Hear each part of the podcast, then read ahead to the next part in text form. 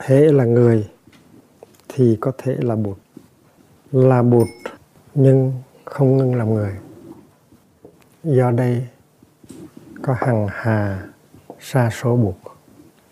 Trong văn học Phật giáo Trung Quốc đó, mình hay gặp cái cụm từ sinh Phật bất nhị nữa. Tức là chúng sanh và Phật không phải là hai cái riêng. Và trong Lâm Tế Lục cũng có cái giáo lý này. Và chúng ta cứ nghe nói đi nói lại hoài là tìm Phật á, tìm ngay ở trong chúng sanh. Tại chính từ chúng sanh mà có Phật. Và chúng ta cũng nghe nói rằng là tất cả mọi chúng sanh đều có Phật tánh. Mà chỉ chúng sanh đó, nó bao gồm các loài chứ không phải là chỉ loài người mà thôi. Chúng ta thường bị vướng vào cái thói quen tuyệt đối hóa, lý tưởng hóa. Khi Đức Thế Tôn còn ở với chúng ta như là một bậc thầy thì Ngài cũng sinh hoạt giống như chúng ta thôi. Ngài cũng ăn cơm, cũng uống nước, cũng đi tắm, cũng giặt áo, cũng đi tiểu, cũng đi cầu. Ngài cũng bị cảm, Ngài cũng bị ho, Ngài cũng bị bệnh kiết. Rõ ràng là Ngài làm con người. Nhưng mà chúng ta hay quên cái chuyện đó. Bây giờ chúng ta không có chấp nhận được cái chuyện mà Đức Thế Tôn còn bị ho, còn bị cảm cúm, rồi còn uống Sikinin, không chấp nhận được chuyện đó. Có một lần trong cái ngày monastic thì tôi có nói với một số các vị thượng tọa, các vị hòa thượng ở Việt Nam mới qua, tôi nói quý vị có biết không, Đức Thế Tôn hồi thành đạo Ngài mới có 35 tuổi,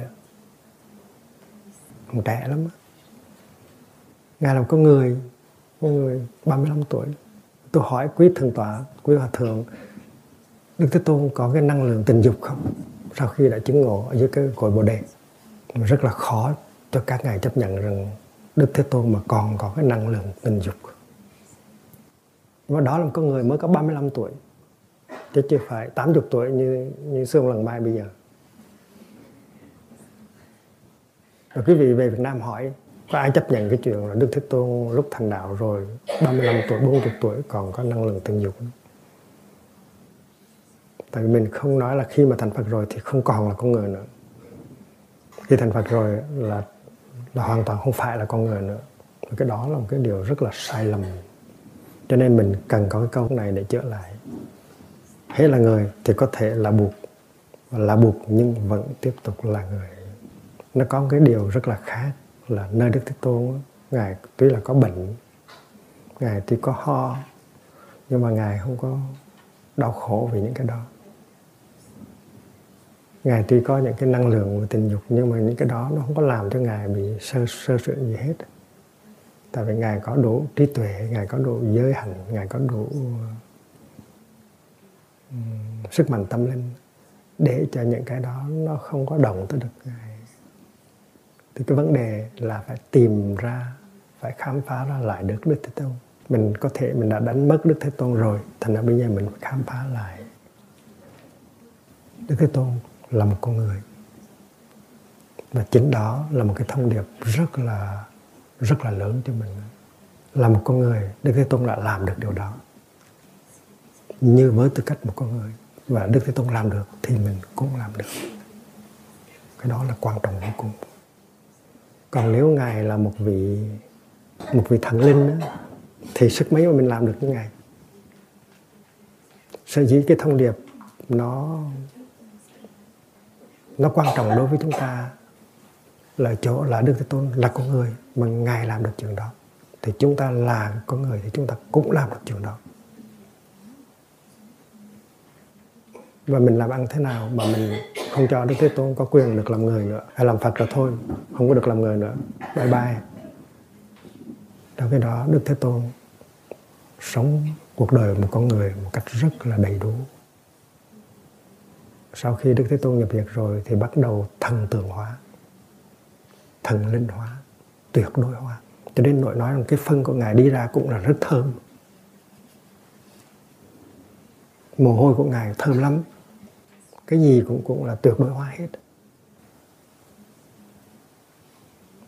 Và thần tượng hóa đến cái mức đưa Ngài trở thành ra một đấng tạo hóa, nguyên ủy của vũ trụ. Và chúng ta đi vào Phật giáo Tây Tạng thì chúng ta thấy rằng có những lúc mà thấy Đức Thế Tôn giống như là cái bản thể của vũ trụ. Đức Đại Nhật Như Lai là cơ bản của vũ trụ. Thành cái khuynh hướng tuyệt đối hóa thầy mình đó, thần tượng hóa thầy mình đó, nó có cái hại là đưa thầy mình ra khỏi cái vòng sự sực của sự sống. Thầy mình không phải là một con người, thầy mình là một cái thần linh ở trên tầng trời mấy đó hiện xuống một thời gian thôi rồi trở về đó.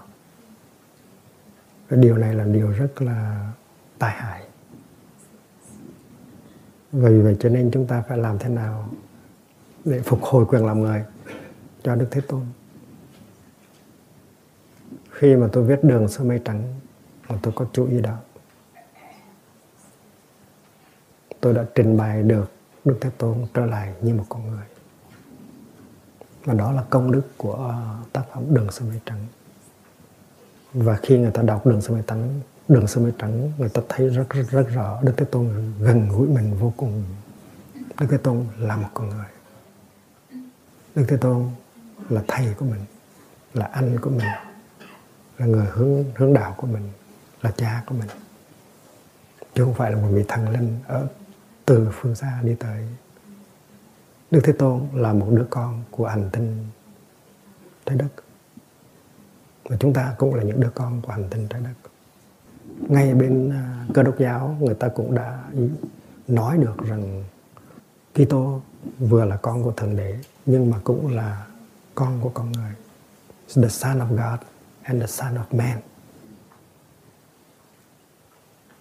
Và tại sao trong đạo Phật lại làm ăn như thế nào để Đức Thế Tôn không còn được làm con của người, không được làm con của Trái Đất mà trở thành một vị thần linh? Thì cái đó có phải là một cái sự phá sản, lộ lạ hay không? Mà đạo Phật là một cái đạo hết sức là nhân bản. Các bậc thầy lớn của chúng ta luôn luôn nhắc chúng ta điều đó. Như là Thiền sư Lâm Tế. Thiền sư Lâm Tế hỏi, quý vị có biết buộc và Bồ Tát là ai không? Buộc và Bồ Tát chính là quý vị đó, đang ngồi trước mặt tôi nghe Pháp đó. Đó là lời của Thiền sư Lâm Tế. Nó chứng tỏ một cái nền nhân bản rất là hùng hậu. Mà đạo Phật là một nền nhân bản rất là hùng hậu. Và tại sao mình tước cái tính cách, tước cái quyền làm người, cái tính cách người ra khỏi Đức Thế Tôn? Cái đó là một cái lỗi lầm rất là lớn. Đấy, buộc không phải là người nhưng mà Ngài giả đò làm con người. Cái đó cũng rất là có hại. Ngài thị hiện làm người. Thị hiện tức là giả đò đó. Không có giả đò gì hết. Đức Thế Tôn là một đứa con của Trái Đất, là một con người đã từng đau khổ, đã từng bị bức xúc, đã từng bị khó khăn. Và nhờ sự tu tập, nhờ sự hành đạo đã vượt thoát cái tình trạng đó để thành một vị Bụt. Và Ngài nói rằng tất cả chúng ta nếu mà biết làm như Ngài thì cũng làm được như Ngài. Đó là thông điệp rất là hùng tráng. Đó là một thông điệp rất là quan trọng. Làm cho cái thông điệp đó nó hư đi là cái lỗi của chúng ta. Cho nên chúng ta phải nhắc nhau là Đức Thế Tôn trước hết là một con người. Tất cả mọi con người đều có khả năng thành Phật. Nhưng mà khi thành Phật rồi vẫn tiếp tục làm con người. Nó đẹp ở chỗ đó.